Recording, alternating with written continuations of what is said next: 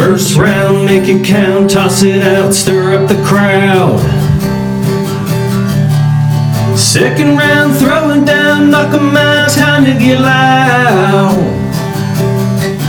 It's the Two Beer Podcast time. Bienvenidos, and welcome back to the Two Beers Podcast, Pod of the Everyman. For everyone who's new, we call ourselves the Pod of the Everyman because we're just like you. We're just a couple normal guys sitting here watching hours of sports. And guess what? We don't have an agenda. We don't have anything we have to push. We're just calling it like we see it. So, Drew, my co host, how's it going, buddy? We're still doing that Spanish thing to, to kick off, huh? Uh, it felt good. You got those rave rave reviews last week.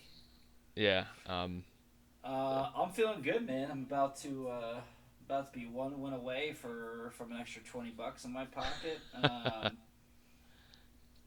yeah, your your bet with my brother, the uh, the Lakers and the Suns, uh, game six is tonight, right? Oh, Davis is playing. Drummond's benched. Gasol's starting. It's all about to unravel. Uh, And and apparently uh, Dennis Schroder has taken away uh, the, all the Lakers uh, references in his what, Twitter bio or something. he's still starting though. Oh lord. Okay. Lord. Maybe he's point Anyway. shaving tonight. That'd be pretty fun.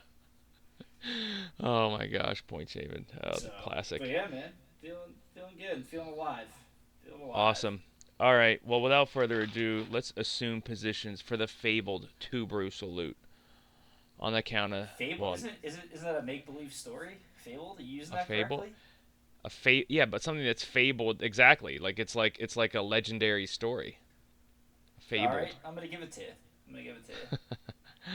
I love the colloquialisms that you just I just have and you just anyway any any hoodles. All right, ready? Three, two, one.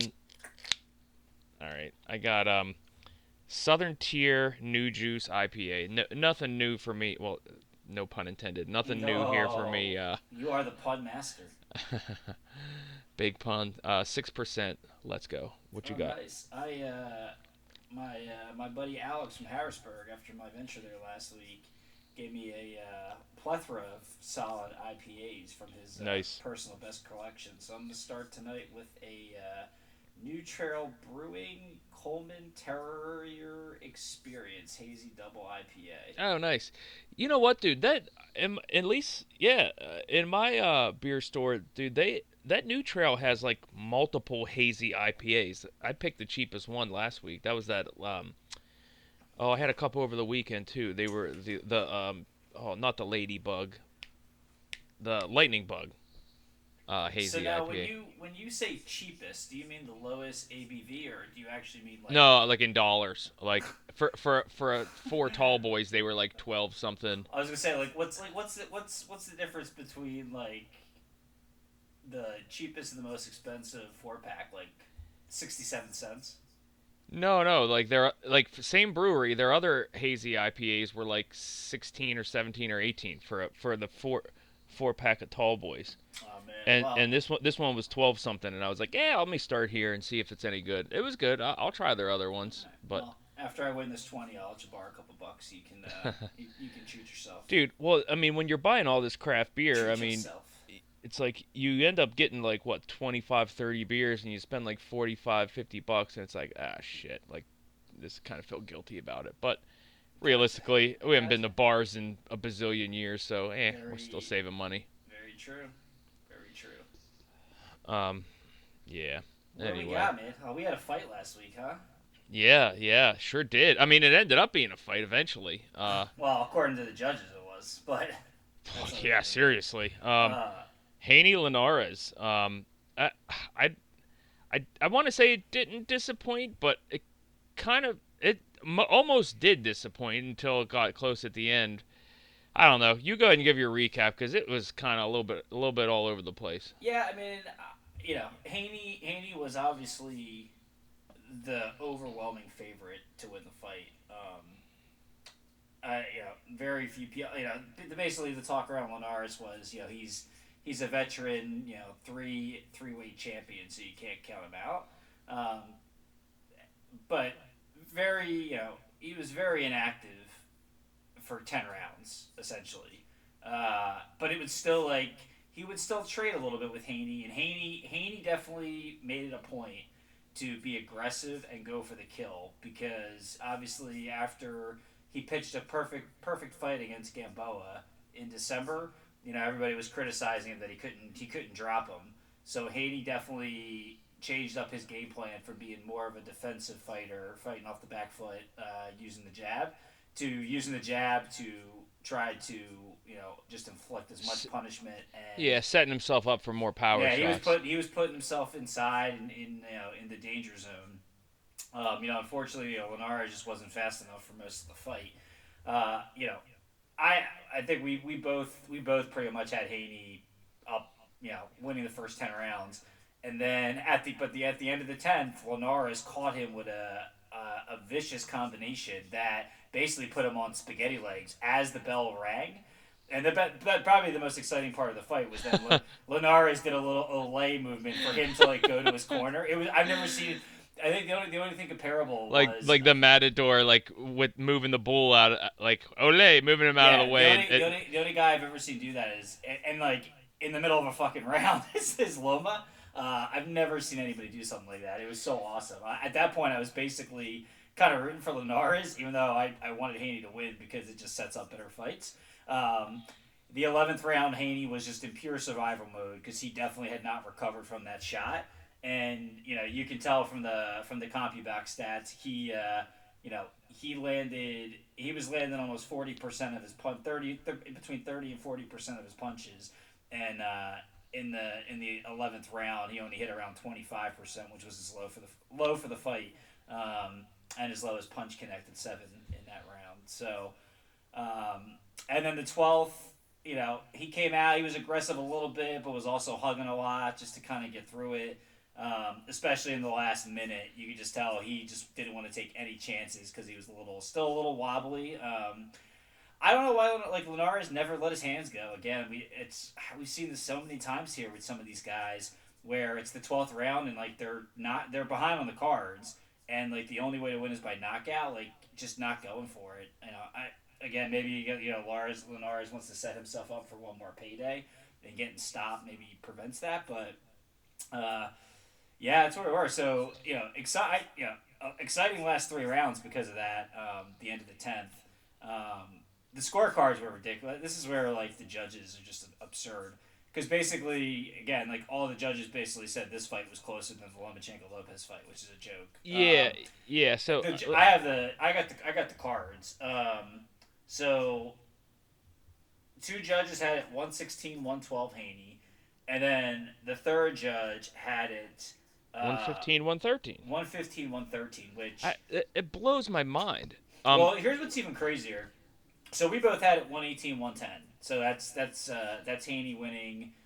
10, Yeah. the, the I, I was gonna say before you get to, to the CompuBox, can Oh, I jump in Yeah. here? Yeah, yeah, yeah, yeah. So um, e- exactly right. So we're sitting there texting each other the whole time. We had Haney pitching a shutout the first nine the first nine rounds because he's just like you said he's quicker he's smoother and he Linares just can't land anything significant on him because he's just quicker he's he's getting out out of harm's way and he's clearly landing the the bigger better shots and more of them and um yeah at the end of that 10th round like you said the way the way it happened was perfect because when Linares clipped him and made him wobbly Linares' back was to Haney's corner, and Haney was kind of like stumbling forward into his corner, and that's when Linares got the old uh, matador, you know, holding the the red red carpet or whatever, and Olay, and let him like stumble right into his own corner. Oh, yeah. Perfect. That was hilarious. Uh, and then yeah, like you said, he was just it was just survival mode after 11 and 12. Um, but uh, which again, and with the cards, I, where would where did that come from? Like, Dude, so this is like- what's, this is what's baffling. Yeah. Sorry, I didn't mean to cut you off. no, no, go, no. This is exactly So, no, good timing. Good so, timing. Two of the judges gave Linares the last four rounds. Um, and so here's the CompuBox for the last four rounds. Th- th- this is the most egregious. Round nine, two of the judges gave to Linares. Haney, total punches landed. Haney, uh, 21, 21 landed, um, 21 out of 60. Linares nine out of fifty four. So he outlanded him by twelve punches. Jabs. Uh, Haney was one out of eight. Uh, Linares zero for fifteen. Power punches. Power punches. Twenty out of fifty two power punches for Haney. Nine thirty nine for for Linares. How do you give him that round? Like I don't understand how any judge could give him round nine. Like that's insane to me. And it wasn't just the judges. Uh, there was there was a lot of people on Twitter agreeing with us, but there was a significant That's amount you know agreeing that, with. that, the, twi- the Twitter thing was just people that don't like Haney because he doesn't have the flair as the other lightweights. Um, like I could okay round four, I could see the argument. Um, you know, even though Haney Haney outlanded him by two punches, but okay, Linares had one more power punch than him. I guess if you want to, if that's if that's going to be your only factor there, I you know I guess. Um, round but uh, in round ten, round ten, Haney landed more punches, but again, Linares had two more powers. Um, you know, uh, rounds rounds eleven and twelve clearly were Linares, no question. Um, Yeah. All the stats show that, and even the you know the ring generalship was was Linares because Haney was wobbling. But man, like. I, I just like 115, 113 is a joke, man. Like I and whatever. I mean, the guy, the right guy, won the fight, so I guess it's you know the car is A just moot like point, our, but- our way of getting all worked up over nothing. But uh, it's just nonsense. It, it was insane. I don't I don't know where any of that came from. Um, and so, you know, to I, I guess from the Haney angle, and now everyone's saying, oh, you know, because and, and we in our preview too, we said, you know. Lenar at some, we thought it'd be like middle of the fight, not at the very end. Like Le, Linares is gonna um, press Haney, and at that point, how's Haney gonna react? And I think the consensus is that Haney kind of failed to an extent, uh, just because he just kind of like grabbed and like didn't like really come roaring back when when he got when he got clipped. Um, but I kind of also just want to point out like when you're ahead that far in the cards and you get clipped, like he kept his wits about him enough to like not lose. You know what I mean? Like he could if he didn't know if he didn't know what he was doing, he could easily like went in there and not been able to protect himself and get clipped again. Yeah, I, I actually thought it was the opposite. I thought, considering the fact that he's never been in any danger in any professional fight that he's had, that at the end of that tenth round where he gets clipped, like at the end, wobbling out and has to base only has a minute to get his composure. I thought the fact that he was able that he was able to maneuver through that eleventh round by just tying him up and doing some you know some gritty veteran things that you that that, that a Linares would do, um, and you saw Linares do that in a couple of rounds. I, I thought that was actually I, I was actually impressed by that. I, I agree. I, I Yeah, think so that I don't, and- so I wouldn't. I don't think he. I don't think he failed. I, you know, he, he got clipped, and he, you know, he had to do what he had to do to to win the fight. I, So- I agree. I agree. I, I don't think that was the consensus in the Twitterverse though, and, and amongst Yeah. and, and amongst just the general population. But like now he knows what it's like to be in the danger zone. Like you know what I mean? That's valuable experience. Yeah, I agree. Yeah, again, and and Twitter, people just hate on oh, Haney because like he doesn't. He does. He's not. He doesn't have the trash talking ability that some of these guys have. He doesn't have the knockout power that like a Teo Yeah, he has. definitely. He certainly doesn't have the power. But you know what? Like Floyd. You know, Floyd. Floyd didn't have a ton of power. Like you know. Yeah, I know, but and I was gonna say that too. Um, I don't think you know. Well, go ahead. Sorry. I don't. no, no, no, no, no. It's okay. I just wanted to add to it because um, well, go ahead, do your thought first. Well, I was gonna say now if Haney, if we get if if uh, Lopez takes care of business here in two weeks, um, and he's serious that he wants to fight Haney, and Haney and him can fight free and clear, and there's no nonsense with whoever wins the Fortuna uh, Diaz fight in July. Um, yeah, like I to me. I, like I don't I don't I'm not I'm not gonna just go ahead and say oh Teo's gonna knock him out and Haney doesn't have a chance like I like Haney's not going to fight Teo the same way he fought Linares. He's Correct. going. He's to fight off the back foot. He's going like people don't understand his reach in that jab. Like he might have the he might have the most accurate jab in all of boxing right now. Um, it's that good. Like he places it, he, he hits you, and then he gets out of the way. He's So- one of the top three or four smoothest fighters. Yeah, I, I In- I- in I boxing said, I right said now. this in one of our right. Um, I think it was. I think it was after the um, the little who's the crybaby uh, Garcia. After the Garcia fight, like you know, I, I, I said that I thought I thought Haney was probably the closest thing to Floyd out of a lot of these guys. Like the way Yeah. he, just his overall skill set and the way he fights.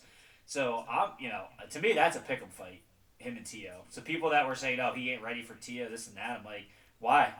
I was like, he's got he's got the exact skill set that you need, and he's not he's not undersized like Lomachenko. Like he, Him and him and Teo are perfect. That's a perfect matchup. I it's agree. Yeah. it's it's a super slick fighter who needs to work on who can he has the frame to develop power versus Teo who has the power who's working on becoming a slicker fighter and that's why him beating Loma was such a big deal cuz that's agree. that's what he needed to do and and for him to go up against Haney is, is also a big test. So I mean that's a perfect fight to make. Uh, that that would be another if we get that in 2021, that'd be just 2021 might end up being a historic year by the time we're done, quite honestly. But um, wow, this is insane. coup- a couple couple things um, I wanted to, else I wanted to touch on with Haney. Um, one was uh, in the locker room after um, he was he and Linares were talking to each other and co- just comparing notes on the fight. And um, Haney like immediately was like, "How was my power? How was my par- power? Was that was that was I as powerful as Loma? I have as much power as Loma?" And you could tell Linares like didn't want to say no. He's like, "Oh, yeah, your power." Uh, he asked, okay." I, I didn't I didn't hear him say Loma. I just heard him ask about power. Oh yeah, no, he said Loma, and he was like, uh, you know, yeah. But, uh, and I, I think, off the bat, my, in my mind, I'm thinking like, okay, that's like kind of like a brittle personality, and like that's someone who's like not sure of themselves. But at the same time, like, how old's Haney? Twenty two? Like twenty five? 22 Uh, I think it's twenty two. I think he's twenty five and no, I think he's twenty two. So like, that's a good question. I, like, Probably 22. like, yeah, he's a, like, that's how He was born in 1998. ninety eight. Yeah, twenty two. Yeah, so. yeah. I mean, he that's how you gain information. Like going up against these good veteran guys, like he's not a veteran. Like he doesn't know if he has like what is he like he needs to learn what he needs to work on. So I kind of liked it. I mean, it's it, it kind of is like someone who's not sure of themselves, but it's also someone who wants to learn and get better. So I kind of like that about him too. Um, and then the other thing to talk about with Haney is is Garcia, who backed out of his fight against Fortuna for mental health issues, which apparently pissed a lot of people off because I mean he's out there taking pictures, what you said with his girlfriend on the beach and all this stuff. Yeah, uh, yeah. And he so he's on his Instagram live, he's taunting Haney, saying, Haney, I would have KO'd you. I would have slept you. And it's like, Garcia, why don't you get in the ring and, and not try to like, you know, not get knocked down by Luke Campbell next time. And which I mean Loma got knocked down by Luke Campbell too, but like No, he didn't. oh, my bad. No, Linares knocked down uh, Loma. Oh, oh yeah, my bad. I cro- I, cr- I crossed my L's there. Um Yeah, no. I mean, he spear. Actually, you're right. He did spear Lomachenko to the ground, basically. So. Oh yeah. Um. No. a- anyway, but what I'm getting at is, uh, Garcia, like he's on it. Like, is anybody defending this guy anymore? Like, he's just Uh, he's just such a crybaby. Yeah. He's, he's, Well, he's even- such such a uh, such a chump. even Teo, who was defending him, he he had he, he slighted him a little bit the other day um, because of that comment he made about the belts don't matter. So, which I, I the probably the only thing I've ever liked that Teo had to say. How about that? Speaking of Luke Campbell, how about that Twitter war between Oh, all those guys? Oh, dude, that Yeah. was so great. Oh, they're just they're just going back at each other and uh, because Haney. Well, it Haney- was Haney- it was yeah, Haney, Haney said to Ryan Garcia, "He's like, yeah, you got knocked down by Luke Campbell." He's like, "What do you think I would do to you?" And Luke Campbell was like, he was like, "Yeah, well, you know, uh, my my Olympics uh, medal." Well, Haney, was- well, Haney, Haney was well, Haney, no, Haney was like, no offense, Luke, but you haven't won a big fight or something. oh yeah, yeah, okay. And then he said something. And then he was like, "Yeah, I mean, you know, I got my Olympic medals, but hey, you must get really uh, jazzed up when you open your email for your titles or whatever." yeah. When, when the email hits. Oh, dude, it was so good. So, um, so good. Yeah, that's great. Good stuff. Um, you got anything else on Haney Linares? No, no. I think, uh, like I said, Teo handles Teo handles his business here in uh, in two weeks. Couple and, weeks. Uh, you know, hopefully we get this. You Which know, we get we get Jim Lampley back on Triller for the Teo fight. His first fight back's gonna be the Teo fight, so that's exciting. Yeah, I'll uh, I'll catch the replay. I might end up getting that one. Um, No, you're not. our, the other fight uh, was on, I think it was on Showtime, was uh, Don Air Oubaali, and I was I was poo pooing that. I was like, hey, everyone's just talking up Donaire because they want U- Oubaali to be something to fight in a way. Okay, I was 100% wrong. Uh, Ah, like yeah, right. Donaire, 38 year old guy. Look, he still got it, and when if you if if you really want to convince me you're a Hall of Famer, guess what? He goes out and beats his young guy Oubaali, who is either 17 or 18 and 0. They were trying to build up as a contender for Inoue, and Donaire just puts him down, KO. I mean, put him down several times, and it was like the fourth or fifth round. It was not late in the fight Yeah. and just absolutely impressive. Uh, Inoue fights in June here, um, and I don't believe it's a big time matchup. It just I think it's going to be his second fight in America, maybe third. Uh, Not he, he's been fighting mostly in Japan, so In a way, um, yeah, Inoue. uh, it's it's the second fight, I believe. That's what I thought. Yeah. Um, so realistically, I mean, once Inoue gets rid of this guy, um, where's he gonna go? And he might fight Donaire again. He he beat Donaire once, and I didn't realize. I, I went back and, and read some more about that fight and watched some some highlights. And Donaire actually broke several bones in Inoue's orbital bone and, and around his eye, and Inoue just gutted it out and and and uh, still beat Donaire. So absolutely incredible. Uh, the it kind of feels like in a way Donaire 2 kind of needs to happen. So um, that might be coming, but Yeah. uh, uh, Well, they're gonna try. I think I was reading maybe they. they're at to have- 118 by the way.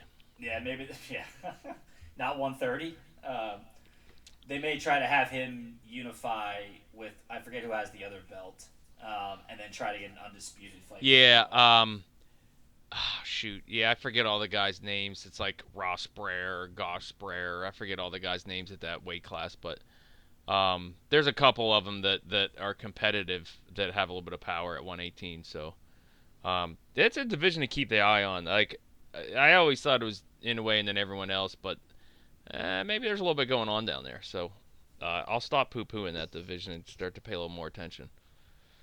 Um, other than that, this upcoming weekend is um, Mayweather versus one of the YouTubers. Logan Paul. Uh, it's on Sunday. We will not be buying it. I'll, I'll I know I'll, I'll go out on a limb and speak for you. Um, No, no. Our our loyal listener to the pod, Teddy, might be though, and then we'll uh, we'll have him on to give his thoughts about that shit show. Yeah, we're we're we're not buying that. Um, but it kind of uh, it's actually set up. There's gonna be no judges. There, there's not gonna be a winner unless somebody gets KO'd, which is good, and it's the ref's discretion if he needs to stop it. Um, here and then, but uh, DraftKings did put out something that if we were gonna put out odds, here's what they would be. Um, where did it? Oh yeah, here it is. And they would have they have Floyd Mayweather at minus a thousand and Logan Paul plus six fifty. Honestly, tighter than I would have expected. Um, total rounds five and a half over under. That's a little bit surprising. Uh, May to win by KO May, Mayweather minus one sixty, Logan Paul plus a thousand. Not surprising at all. Actually, I'm surprised it's not a little bit wider chasm than that. Fight to go the distance, yes, plus 168, no, minus 200. Okay, so the weird thing about that is I'm, I'm assuming they're saying if there were judges and if, you know, wh- whatever, because um, I think that it, this fight's going to go the distance only because, like, there's no real incentive for anybody to take chances to get a, and get KO'd because a loss for either of these guys would be a big deal. Um, and Floyd, I mean, maybe he just feels like he can knock out whatever YouTuber this is just by jabbing and like sticking and moving. But there's a 30 pound difference between these Oh, guys. for sure. So, so like, Thirty pounds and probably like five six inches. yeah, exactly. So like, is it's kind of it's that part of it's kind of interesting. Like, you got this guy in shape who knows a little bit about boxing versus a legitimate fighter who's five or six inches shorter and 30 pounds lighter.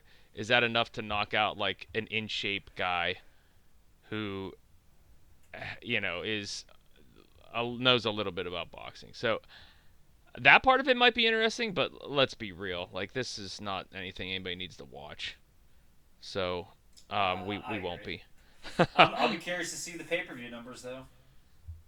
Yeah, I, I, I even don't care about that. But didn't you didn't you say that Floyd has already made thirty million off of this? He's made thirty million already without even stepping in the ring, which is just insane. Wow. Floyd, Um, how you doing this? well, that's Yeah, exactly. Um, and then we totally whipped on this last week, and it was funny because in the back of my mind, I'm thinking like, okay, like there's something we haven't talked about. Sure enough, Pac-Man versus Spence, it's happening. Um, It is so it, the whole Pac-Man versus um, Crawford fell through uh, a couple months back. Now it's Pac-Man versus Spence. At age 42, Pacquiao is still taking on elite talent. Like oh, that's oh, yeah. incredible. Like that's that's awesome. Like I, I kind of hope he wins. Quite honestly, um, uh, when is it? You know, is it September? No, August. Uh, August. Okay. 20... Force, thirteenth ish, sixteen. Uh, Niner. I think it's August twenty first because that's a Saturday. Okay. So I think that's what it is. Uh, that I will be buying. Oh yeah, hundred percent. That's, that's no question. So we'll cover it more as it gets closer, but that's happening. Uh, off, off the cuff, who do you think wins? Hmm. Hmm.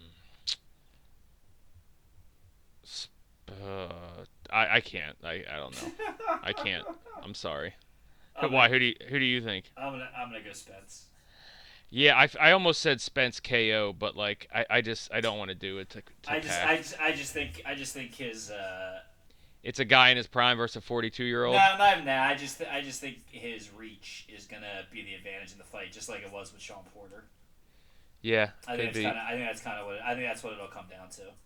Yeah, I I would love for Pacquiao to win though.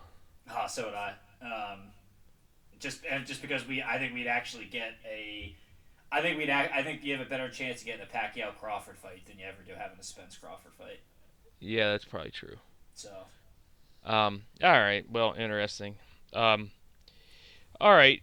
Transitioning to a couple NHL topics I wanted to cover. Um, the Toronto Maple Leafs have been ousted in the first round. The Toronto Maple Leafs have been ousted in the first round yet again.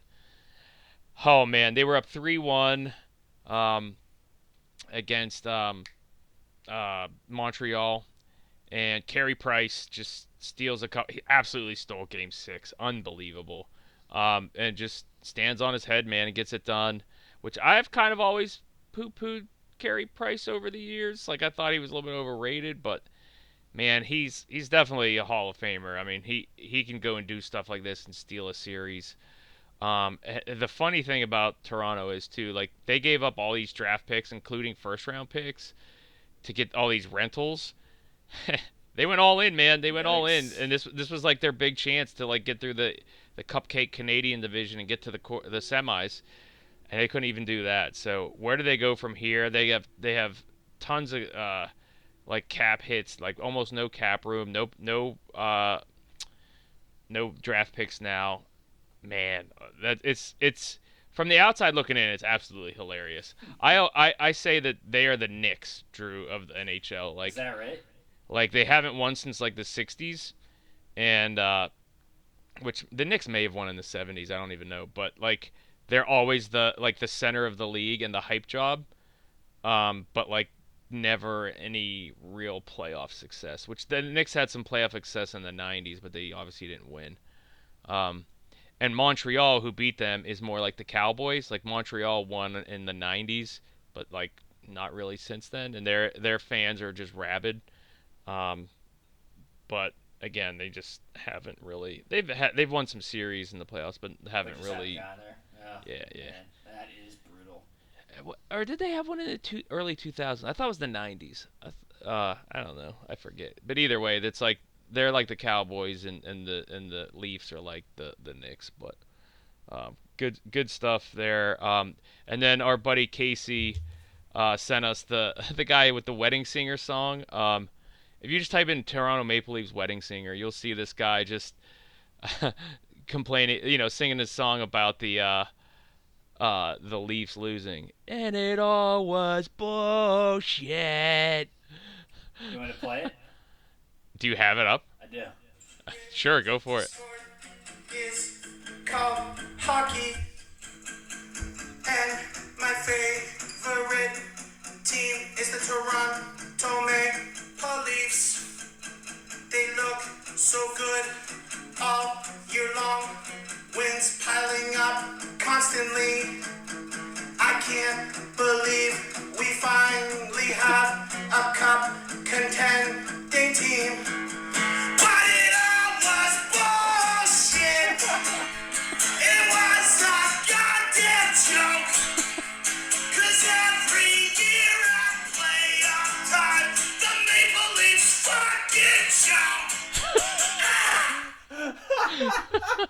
Oh my god, this is uh, dude. I said, I said the best part is we don't know what year he sang that song. Oh man, it's every year. this guy. This is Rob Hughes at O L H U G H E S I E. He, this guy, I, I'm following him. This guy's well worth. Classic. Uh, Oh. oh, he's got a band. His band is called Shred Penner. Oh, we definitely got we definitely got to uh, make sure we tag this guy in this week's uh, uh, post of the pod. All right. I need this guy following me, following us on Twitter. It's got to happen. Electric. So awesome. Um, uh, other NHL news. So, so game one of uh, the the Canadian division was um, um, the Canadian yeah the Canadiens versus the Winnipeg Jets, and the Canadiens won five three. They uh, went to score a, an empty netter, Drew, and it was kind of like from behind the goal, and it was a wraparound when there was nobody around. Um, guy's name was uh, Jake Evans, and Scheifele from the Winnipeg Jets comes out of out of nowhere fr- from the friggin' rafters and just blasts this guy in the head. It's like so the guy's trying to wrap around the corner, right? And as he's wrapping around the corner, Scheifele realizes, oh, I'm not going to be able to present, prevent this goal. So he just decides, screw it, I'm just going to blast into his head. And it was pathetic. It was eg- egregious. It was idiotic. It was moronic. It was dirty.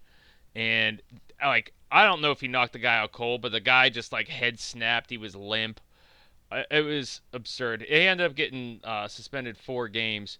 But to make it even worse, the announcer, who I later find out is Dominic Moore, unbelievable, is basically blaming the Canadiens guy, Jake Evans, for like, oh, he didn't really protect himself coming around there. Uh, and, and he even leaned into it, like, uh, made it even worse. And I'm like, dude, he's trying to tuck in a wraparound goal, and and the other, uh, the game's practically over. There's seconds left, and Scheifele is just sniping headshots. And you're going to sit here and, like, bitch about Jake Evans, like, oh no, he didn't, oh, he didn't protect himself. Like, what the hell? Like, oh, like just perfect, on brand for the ridiculous NHL. Just to say, like, have the announcer like say some nonsense like that, like idiotic, like uh, uh, g- garage league, absolute garbage.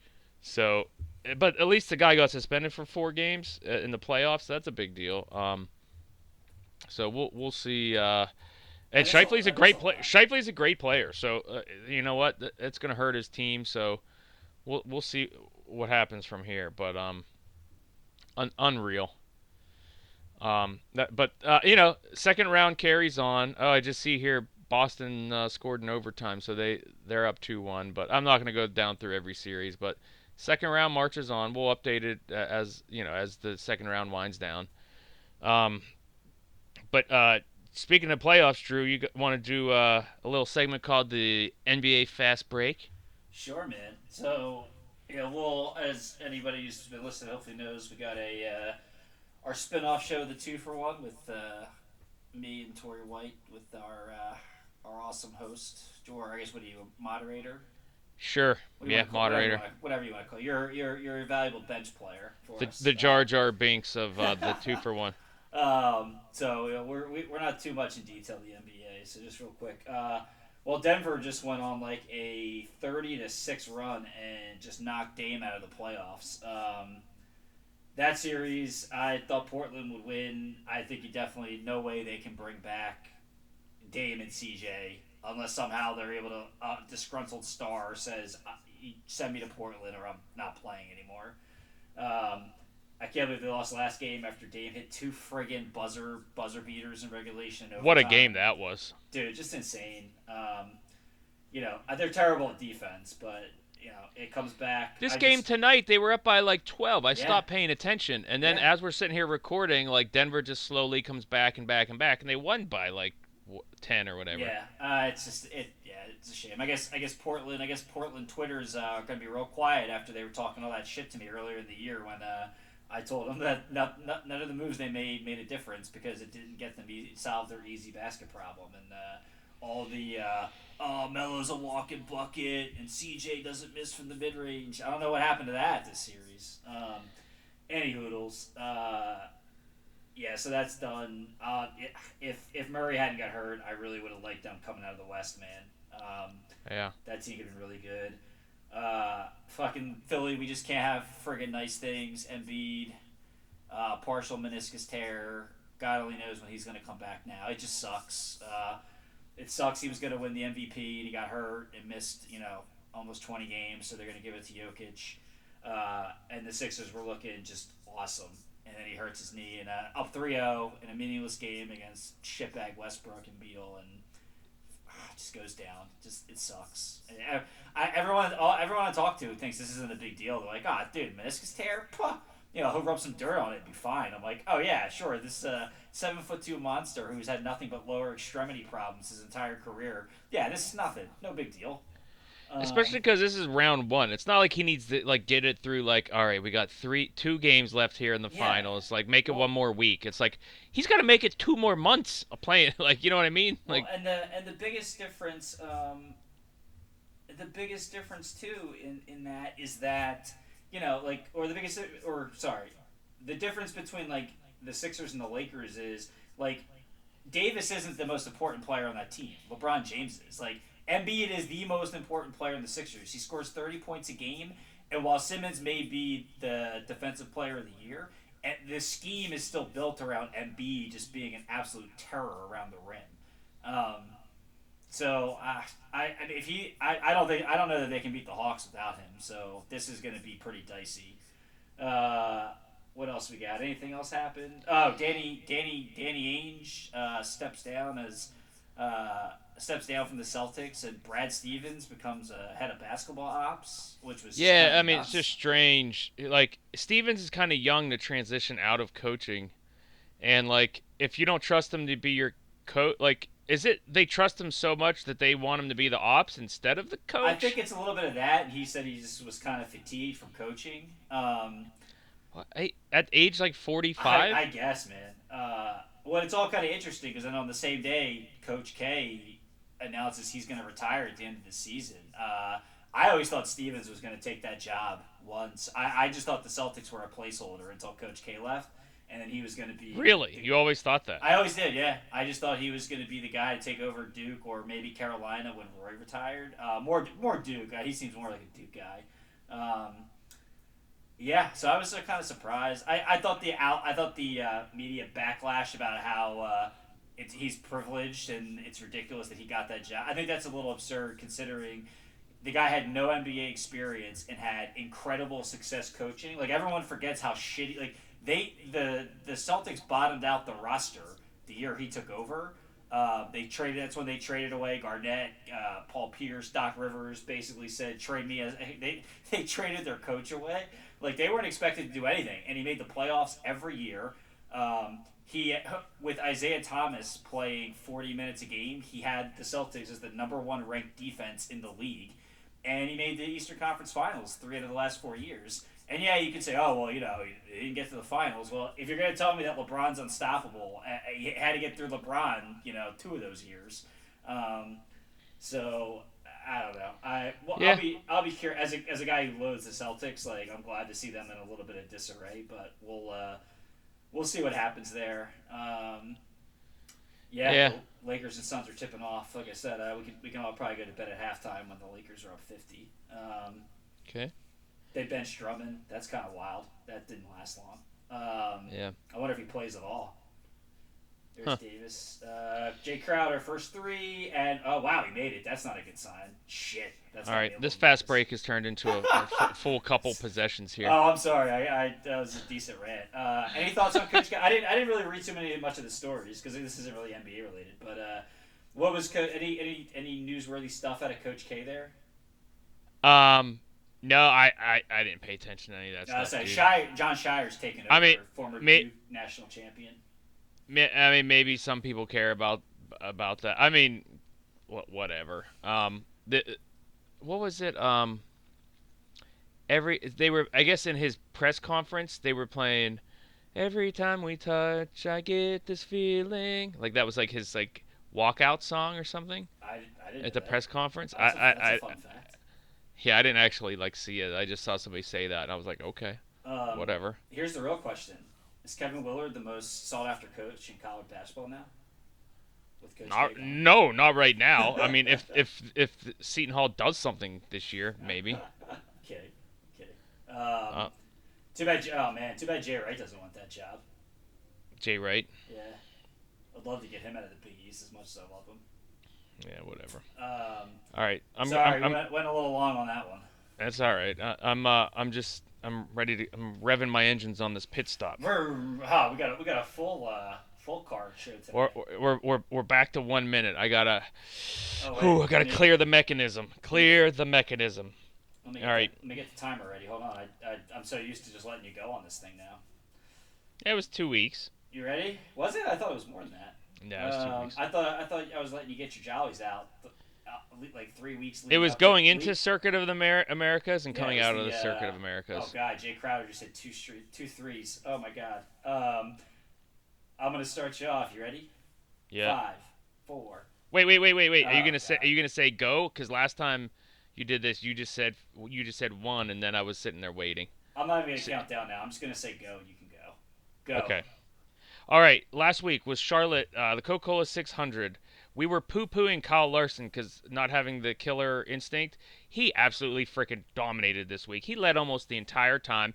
Boring. He won by 10 freaking seconds. So I guess we got to pick him now at every mile and a half track that he's dominating. This week we're at, back to a road course, baby. Sonoma, California, 30 miles north of the Bay Area. Um, and Chase Elliott and Martin Truex have. Oh, I should have. I wasn't ready. Chase Elliott and Martin Truex have been dominating the road courses. They didn't go here last year because of COVID. Truex won in 2019. So the picks this week are Elliott two, plus 225, Truex plus 400, Kyle Busch a plus 700, and that's it. We're not even picking anybody else. Done. Four, 44 seconds. Yep. Love it. Awesome. All right. God, Speaking the of pit- the pit- the pit- is it possible that the pits? Oh my God, he's got three threes, three for three from Hey, three. JR. all right. Stay focused. Oh, This isn't the two for one. Oh God. Um, is it possible that the pit stop's now my favorite part of the pod? It's everybody's favorite part of the pod.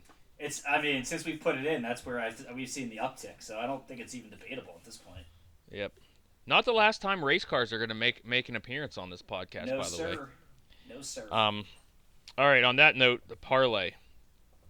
So we're we're we doing this this week where we're gonna do, we we there's we're a little bit torn. So I think we're gonna do what a two teamer on Friday and a two teamer on Saturday. Uh, well, We getting wild? well, we almost we almost were awesome last week with our when I said let's go four and that the shitty Yankees couldn't beat the friggin' Tigers. Uh, yeah, that sucked. You you hit all three that you proposed, and the, I took my brothers and right, the here's what, Yankees. gonna, here's here's what we're gonna do. Let's let's do our two on Friday. I'm gonna take I'm gonna take the over in the lake in the Clippers Mavericks um, game tomorrow night. Over 216 and a half.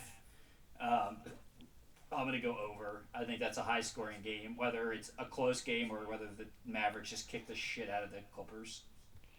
Makes sense. Um, I'm gonna take the under in the hockey game tomorrow night. Canadiens versus Jets. I know it was five three in game one, um, but these are two fantastic goalies, Hellebuyck and uh, uh, Carey Price. So I'm gonna go on. It's five and a half, which is low, but I'm just gonna say that, especially with Scheifele out, let's just say that, you know, things get a little tight, uh, tight forechecking, tight back checking, it's and checking in general.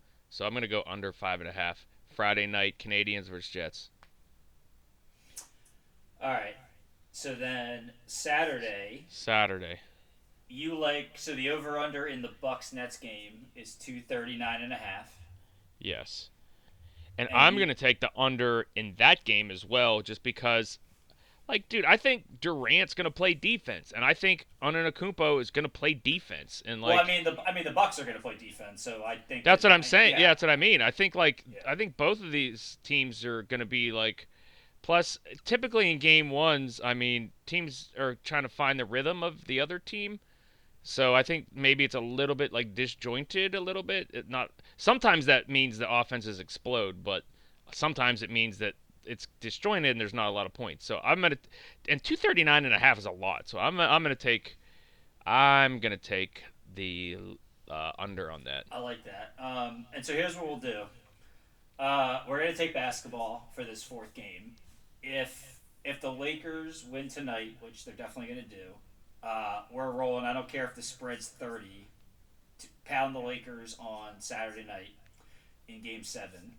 If the somehow a miracle happens and the Suns don't win, and the Suns end up winning tonight, that's gonna be awesome because we'll we'll be recording again in about an hour. Um, uh, I'm gonna I'm gonna take the Nets. They're minus four. Uh, I'll take the Nets to win game one at home. So if there's no Laker game, we're gonna roll Nets. If there is a Laker game, we're gonna roll the Lakers. Perfect. I like it. We could pivot. Pivot. Pivot.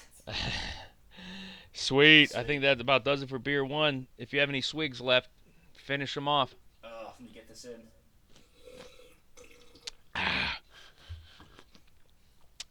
All right. Assume positions for the two brew salute on beer number two. All right.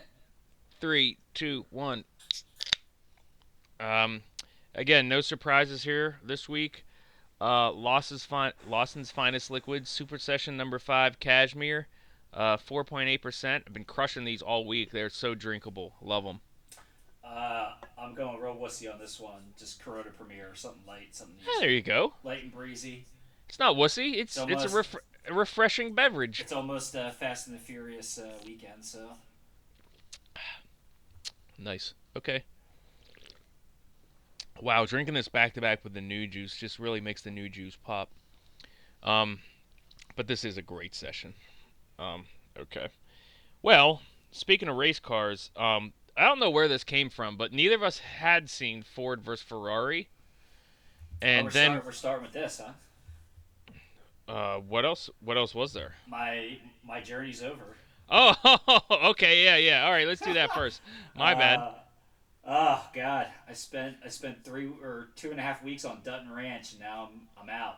I'm out of there. Uh, Yeah, yeah. So you finished, uh, you finished Yellowstone. Uh, well, I mean, uh, through season Through three. season three, yeah, I did. Uh, What what'd you think of the the rest of season three, man?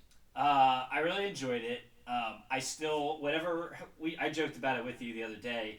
Whatever like dark darkness that the cast thought was uh, this big overwhelming thing in season two that wasn't there in season three. I don't know what the hell they're talking about. Um, like so, spoiler alert: uh, we get a guy getting his chest cut out with a, a huge knife, uh, hung to death, and then uh, like assassinations, bombs exploding, and all the above in season three. So train station visits.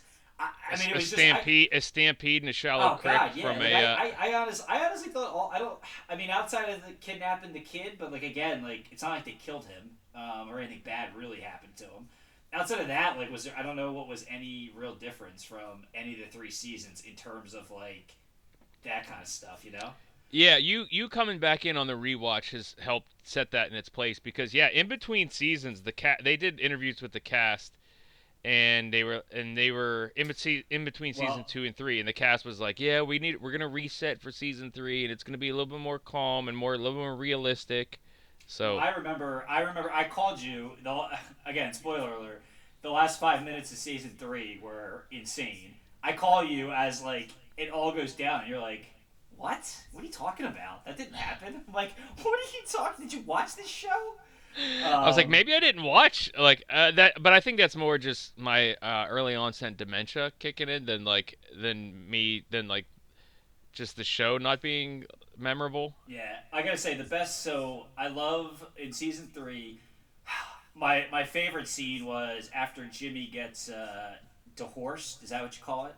Dehorsed. Um, dehorsed. We're gonna we're just gonna. go but with I think the term is bucked. Yeah. When, okay. So he gets bucked. Was isn't him staying on bucking the horse? No, no, you get bucked. Uh, okay, so when he got bucked and basically broke every bone in his body, uh, the next episode when he's in the hospital bed and uh, John Dutton's basically reading off his entire entire uh, bill. He goes, "Man, they hit the lottery with you, Jimmy," um, and he just keeps going on and on. And he's like, "Oh, look at that! They uh, huh, you you uh, you shattered your hip, so they just went ahead and gave you a hip replacement. Youngest person to ever have one of those, so." thumbs up. Congratulations for that, pal. Um, I was dying because you don't get a lot of humor in the show, so I was dying at that scene. Um, I loved how basically all season somebody's putting a gun in Rip's face, and he's like, "You better go on and pull the fucking trigger, man." I love he's just not afraid. He's just like, "Yeah, go ahead. I dare you. I dare you to kill me." Um, Yeah. When he eventually does die, I'm gonna cry. Uh, that was that's gonna be upsetting. Um, Sawyer Sawyer was so perfectly cast in that role. He he nobody plays a a sneaky conniving scumbag like uh, like the guy that plays Sawyer. I I'll tell you that much. From So, Lost. dude, so awesome. Um, yeah, it was great. I I felt bad for Jamie. I, should, should we talk about it or no? Like what happened? jo- Josh Holloway is the uh, is the actor who Yeah. plays Sawyer. So- um, so- yeah, sure, go Well- for it. Yeah. Well, so Jamie finds out that he's adopted, which that's I mean I guess Bum bum bum. Yeah. Um, and at the end, so at the end, uh, after the Duttons seem to, you know, somewhat win, and they're probably not going to lose their land right Wait, away. who who's da- who's who's Jamie's uh, biological dad? Oh God, the act, the guy from Armageddon, uh, and also the assistant coach from your favorite movie. Remember? Yeah, that's why I wanted to bring it up. Will Patton, Will Patton, The- great. Oh, great casting. the, Um, the the coach from uh, that terrible movie. Remember the Titans? Yeah, it's uh, yeah. See, this is why people don't like. This is why people don't like you. um, yeah. So in the last in the last five minutes, uh, Beth it, Beth basically had a bomb go off in her office. If she's not dead, then I, I the I don't know. That's ridiculous or heavily disformed.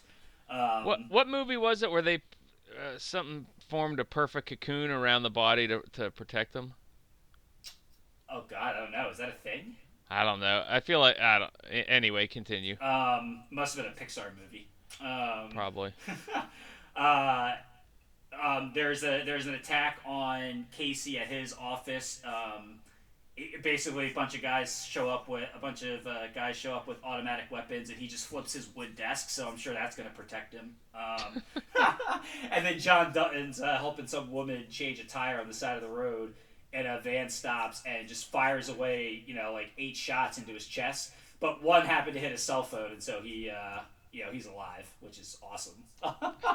and he goes, he pulls the phone, Naturally. he, he pulls the phone and sees the bullet in the phone, and just goes, that fucking figures. Uh, it was so, but yeah. So I, I believe that Jamie's response. I think that I think that the the, the obvious people it's not going to be. I think Jamie set up uh, all these murders. Um, so why I have empathized with him even after you find out he basically had Beth sterilized or you know st- Yeah, sterile- sterile? pretty Yeah, much. Um, I it, because because he was going to have Casey killed too, who's been nothing but nice to him. I'm just like, all right, well this guy's a scumbag. Um, Whereas, was a great- and, and a- you're you're making the leap that it was Jamie. They they haven't. I think it was. that I think it was Jamie. Um, I think that's where we're, and only because in the beginning of the episode when he's talking to his biological father, and he's like, "Yeah, I don't know how to, I don't know how to take, how, I don't know how to get what's mine," and talking about like what like, his portion of the ranch. He goes, "Easiest, easiest thing in the world, as long as history, or as long as uh, history." And he goes, he goes, "You kill the king."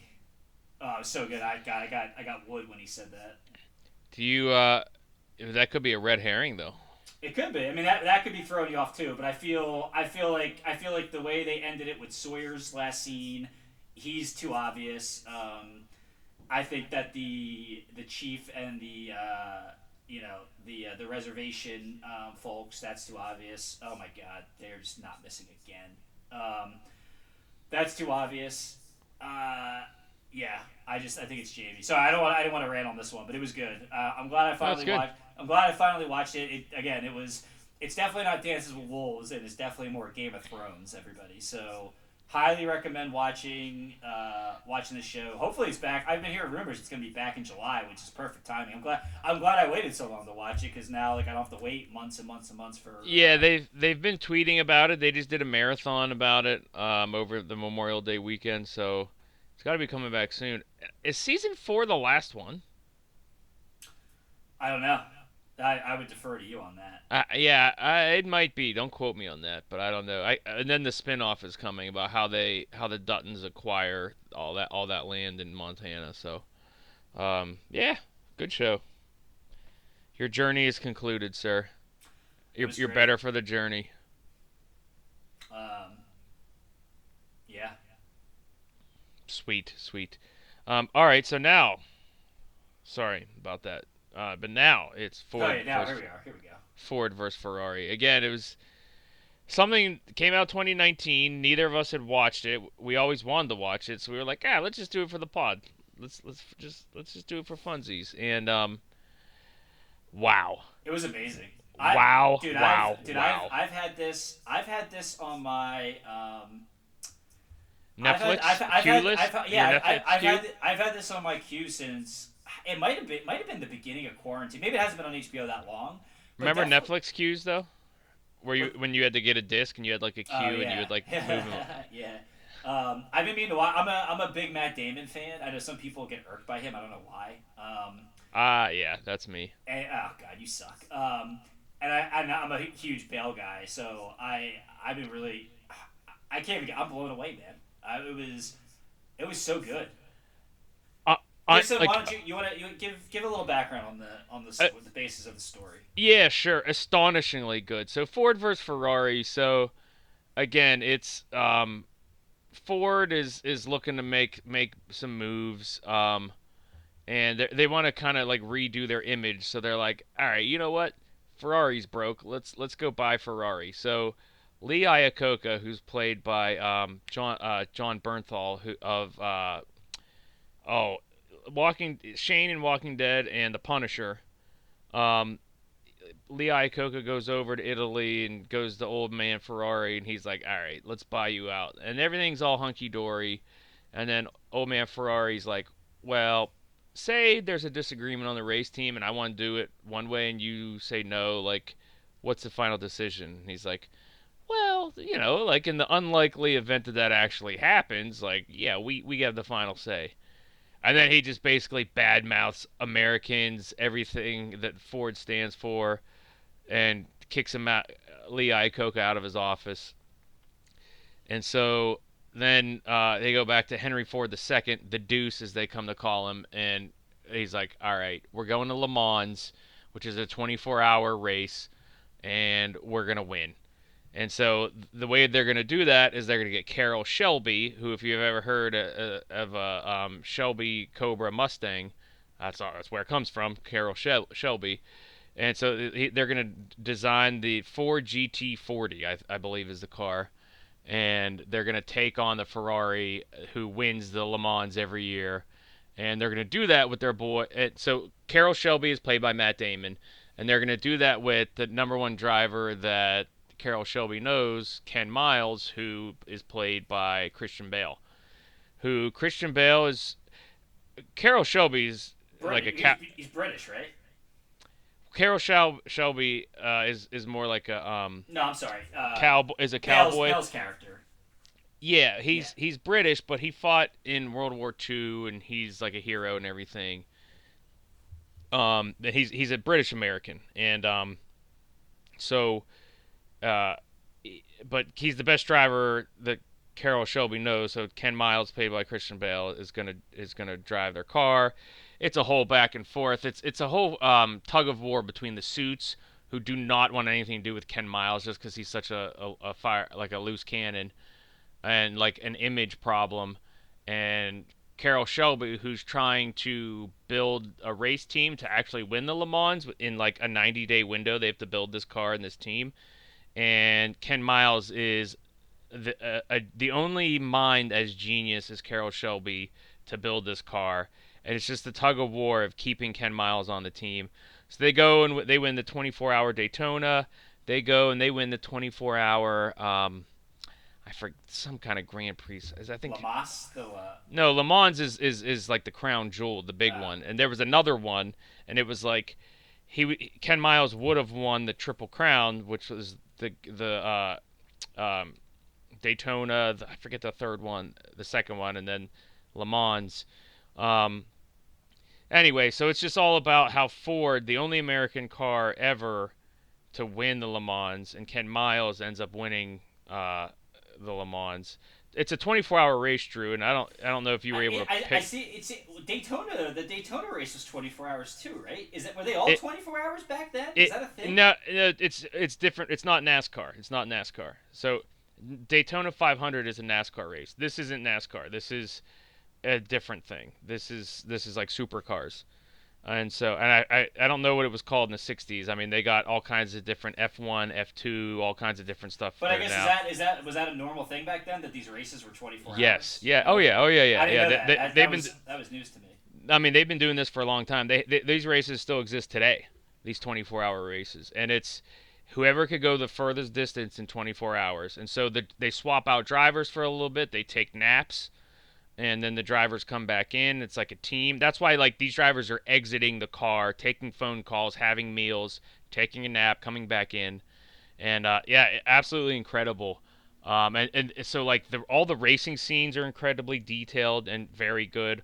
All like the R and D scenes are awesome. All of the personality between Matt Damon, Christian Bale, and all the guys at Ford. How the, Ford's basically trying to run the race team like a company, and Matt Damon and, and Carroll Shelby is just trying to like run it like um, like a basically like a Tinker Toy genius. Um, and it, it was uh, here on Rotten Tomatoes, Drew. Um, it is rated 92 by the tomato meter, and the audience scored 98%. Amazing. It well well deserved. It's not actually. You know what? It's not high enough. It there is literally zero I would change in that movie. It is perfect. It is so good, so much fun, and I, I will I will say myself I'm a Mustang fan, so I, I I wasn't sure how you would eat it up, but I was just like Oh, I love the GT Shelby. Oh, I mean, like, I, I mean, obviously, I'm a, I'm a foreign car guy now, but the, the, the, I mean, the Shelby's a, a unicorn. A- absolutely. And um, I, I I've I and and I was a Mustang kind of. I didn't know a lot about cars growing up as a kid, and I was knew like Mustang was a fast car. You know, I didn't know. That's like basically all I knew. And then as I got older, um, I watched the watched the movie Bullitt as an adult, and obviously with the '69 fastback, I was just like, oh, and and Steve McQueen, I was like, holy crap! And I was like, okay, this is sweet. And so um, I kind of fell in love with Mustangs even more after that. And I, I'm not an expert by any stretch. You know, I, I'm still a very novice car person, but um, I mean, you've been, you've been rocking a Ford for 27 years, so. yeah, uh, Ford. I am Ford loyal. That's why I like Brad Keselowski and I buy Fords and everything. I'm definitely Ford loyal. But um, oh man, it was it was so so good. And there's this one speech, Drew. I, I I have it up here, and it was Carroll Shelby. It's it's when they roll Carroll Shelby out and introduce him as the Ford Mustang guy, and he he has to give a little speech on like how they're gonna go win Le Mans. And I I, I just wanted to play this because it's so awesome. You ready? Do it, man. Do it. Okay. Well, my daddy was here today. He told me to sit on down and leave the yakking to the college boys, so like my cars, I'll make this fast. When I was 10 years old, Pop said to me, son, it's a truly lucky man who knows what he wants to do in this world, because that man will never work a day in his life. But there are a few, precious few, and hell, I don't know if they're lucky or not. But there are a few people who find something they have to do. Something obsesses them. Something if they can't do it, it's gonna drive them clean out of their mind. I'm that guy. And I know one other man feels exactly the same. His name? His name is Mr. Henry Ford.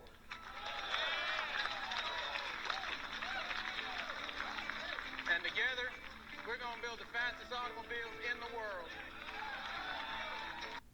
Yeah, and it, It good.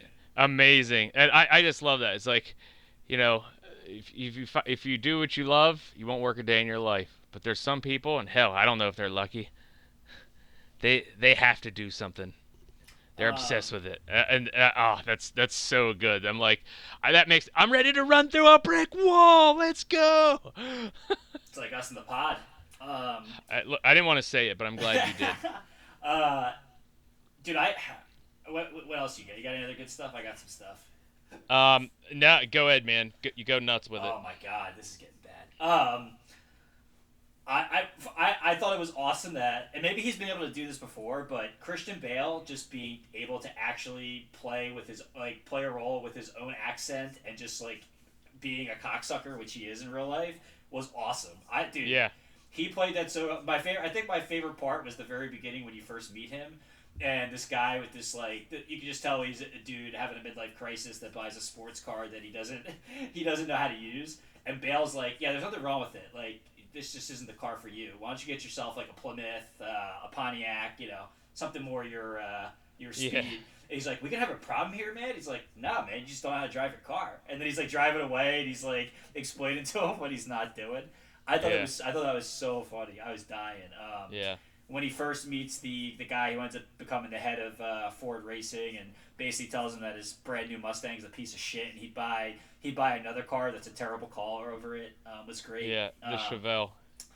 uh, Damon locking that guy in the office and then taking uh, Henry Ford uh, the second out for I guess Junior. Fa- fantastic scene. Out, out, yeah, takes him in the cars, driving, and basically tells him, "Listen, you gotta trust me. Ken, Ken's our driver." And he basically he, he I don't know if that's I, I was trying to do some half-assed internet research to see if that was a true story, but he basically says if he if he wins he he race he he, he does the If he wins. Daytona, he's our man for the Le Mans. and if he loses you could have my company free and clear. Yep. You could have Um, Sh- you could have Shelby. Yeah.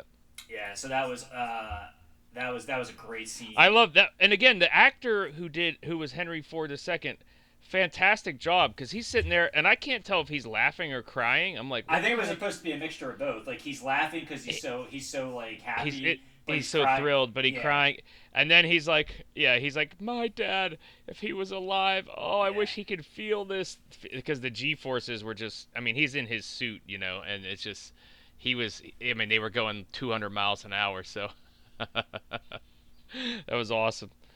Um, yeah, man, and I like the part too when they're in R and D where they they uh, the com- the guy the the nerdy dude from Ford's like, ah, the computers say that it's it's fine in the corner, and it's and he's like, yeah, get get your computer. They rip the computer out like Shelby and uh and Ken Miles, and they they just tape pieces of yarn all over the body of the car. So that you could see where the drag is and where there's dead spots of air and everything, and the, the nerdy engineer is like, "I see it, I see it in the corner there." It's like he's losing his downforce. It just that was awesome. That was really Yeah. cool. Um, oh god, yeah, there were so many cool things. Uh, our man Jon Bernthal. I didn't I didn't realize Jon Bernthal or Shane from The Walking Dead. I had no idea he was in this movie. Um, I didn't either. I don't even remember him from a trailer. He was fantastic. Uh, He was, yeah. John really John good. Lucas, who also plays young, uh, what's his name? Young uh, John Dutton. Um, he was really good. He play he plays he plays a, a jerk off. Awesome. He's he's great at that. Um, Which one was he? he was the guy who basically didn't want Ken racing. The head of that, Um, like number two guy at Ford. yeah. Um, yeah, yeah. He was great in it. Uh, those scenes were so good. The Who scene, the played scene, Henry Ford the second? The scene, uh, Henry Ford, uh, Tracy, I'll look at it. Tracy Letts. I don't. I've got Okay. IMDb up. Um, Tracy Letts. I don't know. I have no idea what else he's been in. Um, the scene with when Jon Bernthal goes to Italy to try to basically buy uh, Enzo Ferrari, basically buy out Enzo Ferrari was awesome. Um, Yeah, that was good. that was really fun. Um, I'm saying I'm a lot tonight. It was so uh, the movie was so good. I was I was really I, I was I was skeptical because when you said it was awesome, sometimes we have different opinions, but man, it was so good. Uh, the travesty. I mean, I, I almost cried at the spoiler alert. Uh, uh, Ken Miles dies six months after the race in a test run when his brakes go out, um, which Yeah. they did tons of foreshadowing over. Uh, I almost I almost wanted to cry when that happened. Um, Yeah. it was really disappointing. Uh, Which they never they were never able to figure determine the cause of the wreck in that. They everyone agreed that there's no way it was driver error. I was reading more about that. There's some conspiracy theorists out there that think that he actually survived that. And uh, went, went off and lived a life somewhere. yeah, I guess. And uh, Okay. and there were other conspiracy theorists that like it, it wasn't his fault. So who on the Ford team like did something? Like who whose fault was it? So um. Uh, the- yeah. The, biggest travesty of this is that not one actor, if, if IMDb is accurate, which it typically is, not one actor was nominated for an Academy Award for this. dude, it was it was I'm so away. so good. I'm blown away. They were they got they got nominated for best motion picture, um, best sound mixing, and they won they won two Oscars for best achievement in film editing and best achievement in sound editing. Yeah, I- ev- ev- how does, everything- How does, how does Christian Bale not not even get a supporting actor nod? I mean, I guess you could you could probably argue that him or Damon are interchangeable as lead actor and supporting actor, but Yeah. how did neither one of them get get that? That's insane. dude, it was fantastic. If Yeah, you haven't, every- yeah, we're every- late to the game on that, but if you haven't seen it, I mean, highly recommend it. Oh, it was so good. Uh, I hate I Two know it got- two and a half hours, which makes you think like, why why did this take two and a half hours? They didn't waste any time. It was very good. I agree. It was. Uh, yeah, it was excellent. I, I watched. I got through an hour forty five last night, and then finished the rest up this morning Nice. over a cup of coffee, as my business partner told me to do. Yeah, uh, those were my instructions. So Um, I, I got her. I got her done. nice. Which leads us to the Two Beers Pod Oh. fan favorite, top five, baby. We are back. We needed. A, we needed a top fifteen for this. This. This. This was. This was It brutal. boy was this hard. Well, so it was probably. I can only imagine it had to be even harder for you because I. We've. It, it's well known on this pod. I have never seen the Jason Bourne movies, so. Well, there's other movies I have not seen either, so that's it, it's interesting you bring that up because there there's a couple I had not seen, so our list should be pretty interesting. Um, let's do our top five and then do our honorable mentions. Um, and we'll start with five. Do you want me to go first or you? Uh, Oh, sorry. Did we, We say what the category was? The ca- oh, so no, the cat didn't even say what it was. the category is it's it's movies um, that have either Christian Bale or Matt Damon. Yeah. Um, yes, that is correct. Well, I mean, we, we usually go. I know it's been a while, but we, we usually go every other. So. Yeah, yeah. So you want to go first or Uh, yeah, I'll go first. I'll, I'll I I have two honorable mentions. Um, Let's save the honorable mentions for the end because I have Oh, a bunch. oh, I yeah okay all right. Uh, my number five is a Christian Bale movie, uh, American Hustle. Have you seen Okay. this? You, you probably not, right? No, is that the gangster one? not a gangster one? He's a he's a con artist. Okay, no, no, I have not seen. Oh no, Public Enemies was the gangster one with Johnny Uh, Depp. it. Um, okay, Now he he's he's just a con artist hustler who uh, ends up getting wrapped up with the, in a big scandal with uh, the FBI, um, a state senator. Um, it, the cast is amazing. It's Christian Bale, Amy, or Amy Adams, uh, Jennifer Lawrence, Bradley Cooper, uh, Jeremy Renner. They're it, it's really fun. Uh, Bale, I think he put on like 45, 50 pounds for the role. Uh, Wow. Yeah, he was sensational. Um, I don't know. I, I didn't have it up if he got. I think he definitely was nominated for an Academy Award for that. I don't believe he definitely didn't win. Um, but yeah, he was he was fantastic. So I I had to put it in there. Not not one of like the funner movies, but it's he, he's just too good for not it not to be on the list.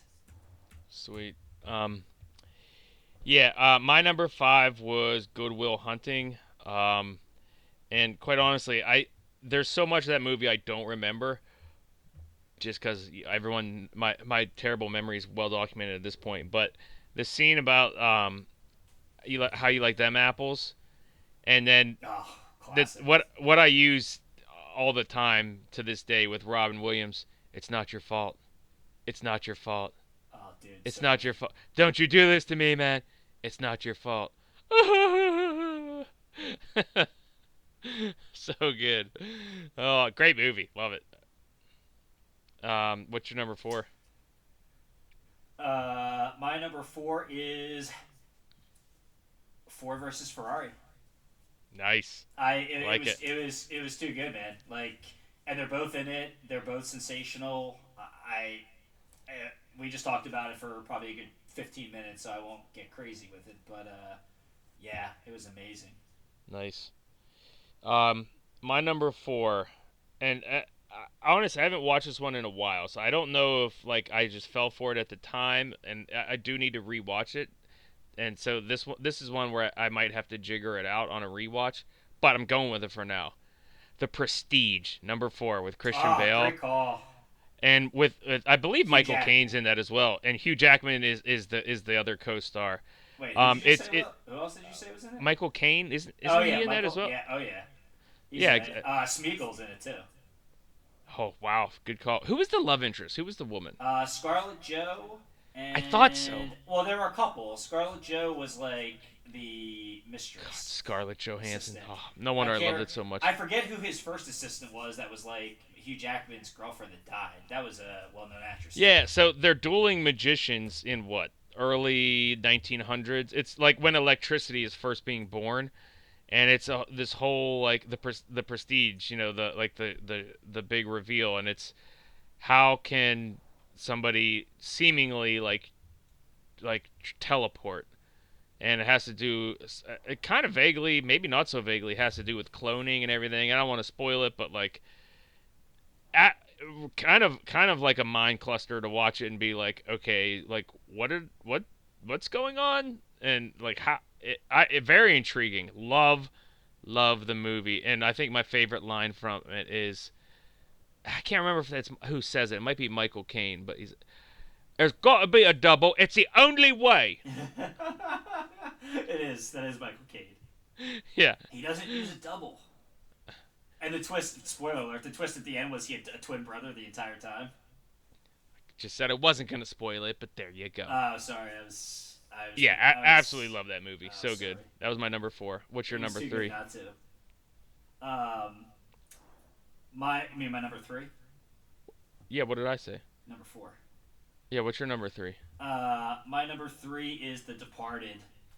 Uh, okay it or Matt Matt Damon plays. He is a, I guess he's a rat, but he's a rat for the mob. So like, he it's Jack. The the premise they're in Bo- they're in they're in downtown Boston. Uh, Jack Nicholas. Wait, no Nicholson. nicholson Yeah, Jack Nicholson is this long. I always do that I always too. do it. I always gotta think, man. Um, I because I always just call him Jack. Um, he's pretty pissed right now. But anyway, uh, he's he's a long term uh, uh, uh, mob mob boss in Boston. Uh, he basically adopt basically adopts Matt Damon as a, a, a son. Not really, but basically takes him under his wing, raises him to become a cop so that he can have a mole inside of the Southeast State Police. Um, and then you have then Leo Leonardo DiCaprio grows up in South Boston. He becomes a cop, and then he becomes a mole within Jack Nicholson's uh, mob organization. So it's really good. It's a Scorsese film. Um, they're both excellent in it. Uh, it you have I forget. Did you say you haven't seen this? No, I've seen it. Oh, it's great, right? I mean, uh, Yeah, you probably, sure. you probably don't like. Oh God, Sure, see, yeah. This is why I, I had to take your Ferrari thing with a grain of salt. To not think that movie's fantastic. Like, I was hoping we, we weren't going to get into this. But I mean, listen, Jack, Jack, Jack is definitely over the top in it and kind of a weirdo in it, a little too No. much than he needs to be. But I no, mean, no, no. Here's my thing. Seven eighths of the way into it, I'm like, oh, this is so good. Like, I can't wait to see them unwind this and just like really like kind of like shock and awe the audience. They friggin' kill everybody, and it's kind of like they don't like. It felt like they were too wound up on themselves, and they they just were like, eh, this is gonna be too hard to unwind. So let's just kill everybody, and it was just like, what? It's like no, like I want to see how like everyone's gonna like get out of all this, and then never that part never happened, and I was just pissed. So I only watched it one time because of that, but um, I need to maybe I need to rewatch it again. And wasn't it like three hours? uh, I mean, it's long. It's probably two and a half. But I mean, Wahlberg. Yeah. I forgot Wahlberg's in it. Oh my god. Every it's it's a, Charlie it's a Sheen's dad. yeah it's a Michael Douglas. No, it's not Michael Douglas. What's his What's his dad's name? Martin Sheen. Michael- Martin Sheen. Oh, okay, yeah, Um, but, uh, oh, oh, Emilio Estevez uh, changed changed his name. yeah. There Um, you go. Yeah, uh, it's it's so good. Uh, it's you suck. It's three. Go ahead. You're next. Uh, my number three is Rounders. Ooh. Hanging around, hanging around. Can't get rid of him. Kid's got alligator blood. Um, if you don't know Rounders, it's it's basically just a hustle of, of poker. Um, with with um, oh Ed Norton, um, John Malkovich, Teddy KGB, fantastic movie. And a lot of these, I and again, we always we always say it when we do these lists. It's like how rewatchable is something, and so, dude, that, a ra- Rounders, I put it up there as three. Uh, what do you got as two? Rounders, baby. Oh, Uh, there it is. It's so There good. it is. Ah, dude, it's it's so good. He's at he's he's I, I love young, like young Damon and these like not like Oscar. Great- we're going yeah, for the like Oscar gritty movies, yeah. he's so excellent, man. Um, you already talked about it. it's it's phenomenal. I wanted to put it at one, but I, I couldn't. I couldn't do it. Yeah, nice. My number two, the number two in the anthology. Bourne, wait, Bourne, uh, identity, supremacy, and supremacy. Wait, no, Bourne, ultimatum is the third. Supremacy, the second one. Jason Bourne, born ultimatum, no supremacy. Wait, what the hell? The second one. Um, the the first one was so so good, and that honestly, the Bournes kind of redefined fight scenes. Like that's the first like fight scenes where the camera was basically like in between the two fighters, and you felt Wasn't that the me, Matrix? you- Wasn't that the Matrix?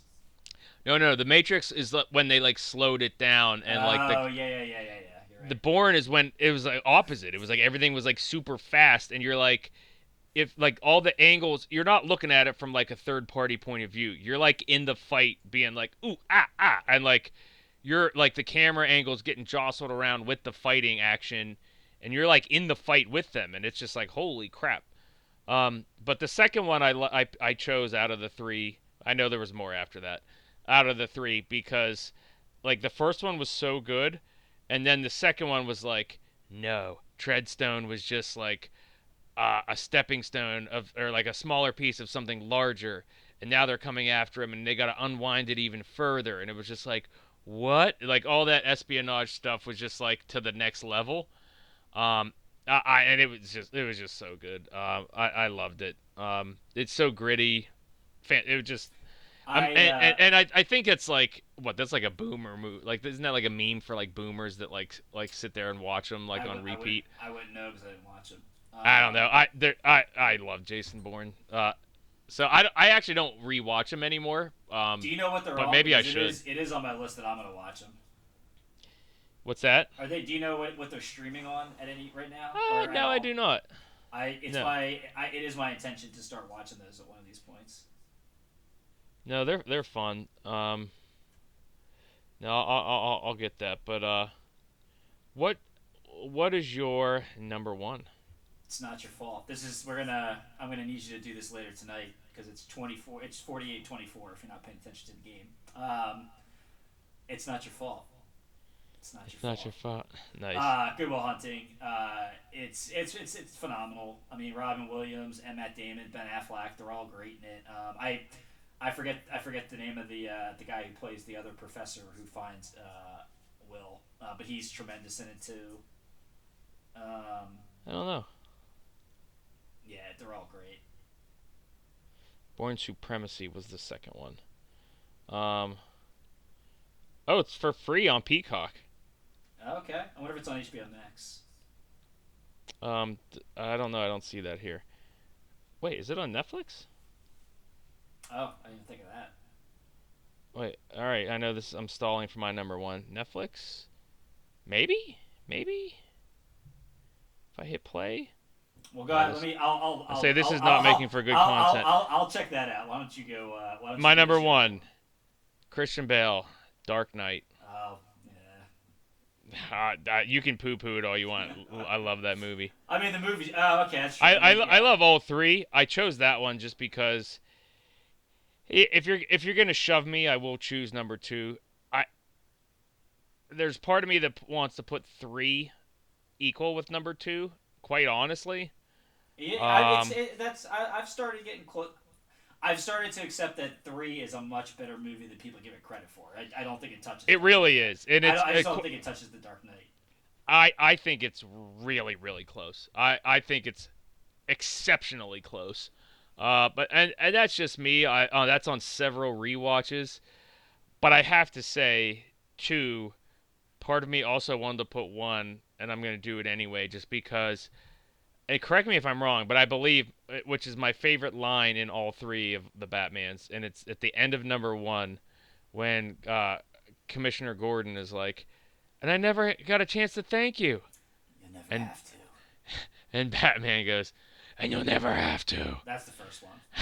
yeah, that's the first one. I love that so much. Um, But yeah, I, well, I, I mean, remember. I well, see. I, I if I was picking one of the Batmans to put in there, like for his performance, not like the movie. I would the first Batman Begins. I thought acting wise, he did the best. Um, okay, sure. But I mean, I wasn't going by. Yeah, fair enough. I that's I- yeah. it was well. It was, I shouldn't say it was a mix. It was a mix of performance. and the movie. and- and yeah. the I mean, he's, yeah. he's good in the Dark Knight too. He's, there was just he just acted because he was more Bruce Wayne in the first one. Um, yeah, great call. Whatever. Uh, you want to go? Which I guess? I guess I'm the I guess I'm the only one who gives him credit for his acting in, in, in Dark Knight two In, in the Dark Knight, uh, ever, Jesus. Um, we've talked about it before, but Well, for it's, just, whatever it's, reason. it's only because he's so dumb. Like the unnecessary. I don't know if that was Nolan's call or whoever's call it was for the unnecessary.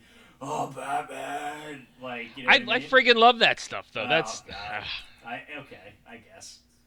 Um, anyway. So honorable mentions. Um, I got a, I got a few.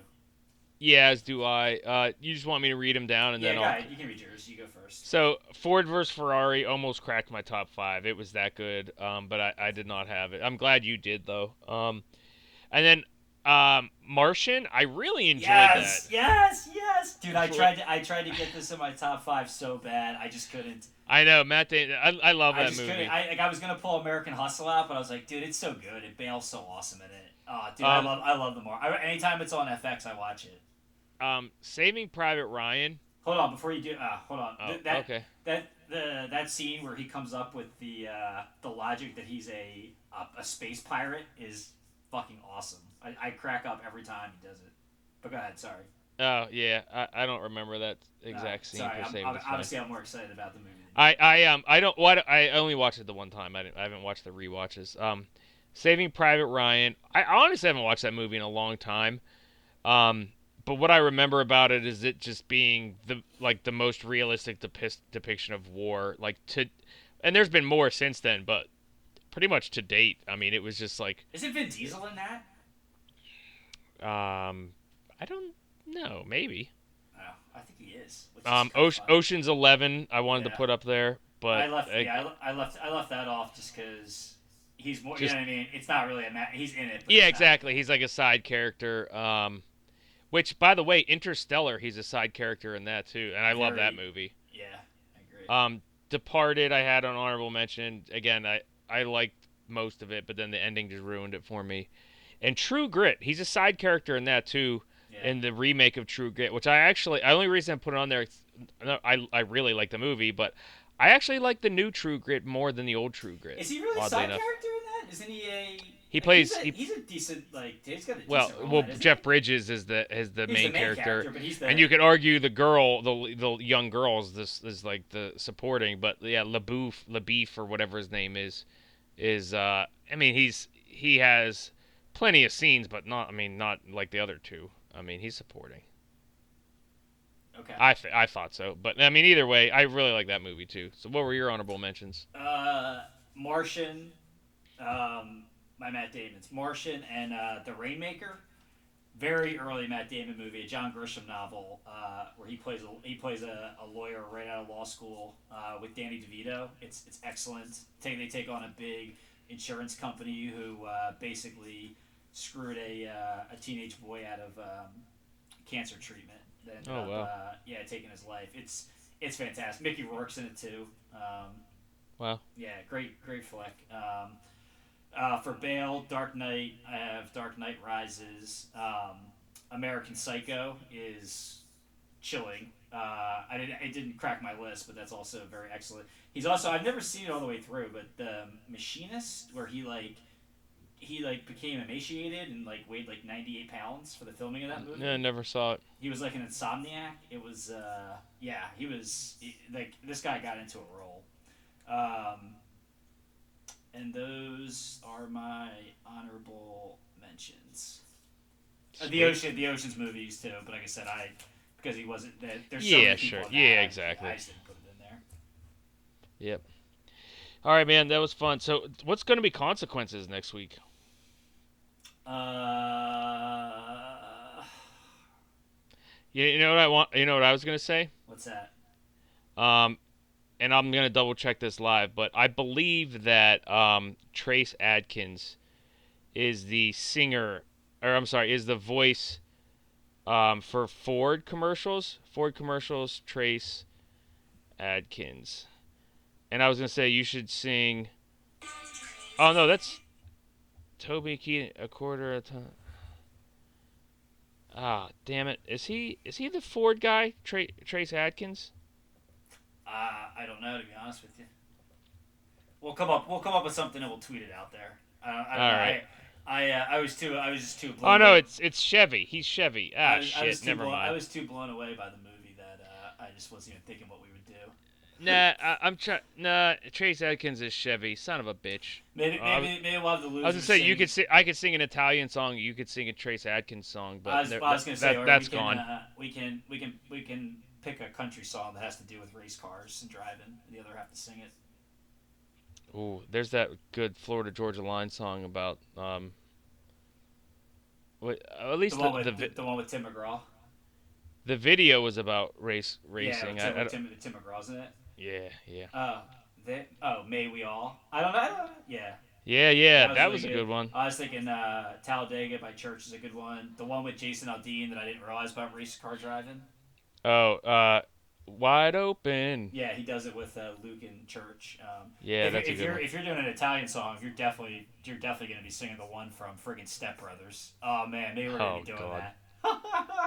All right, so we'll either do a country song about racing or some kind of Italian ballad in honor of Ferrari. Love So, it. all right, man, good stuff. Well, as always, pod is is a good time. So, um, thanks for all the people who are clicking and tuning in. See you next week. We might be recording later the two for one. So, Drew, as usual, good talk. See you out there. big kisses. Sit down. Pull you that first round. You got an open count, toss it out. Everybody's cordial right now. Stir up the crowd. Get you that second round. Go on and throw it out, talking about anything that makes you get loud.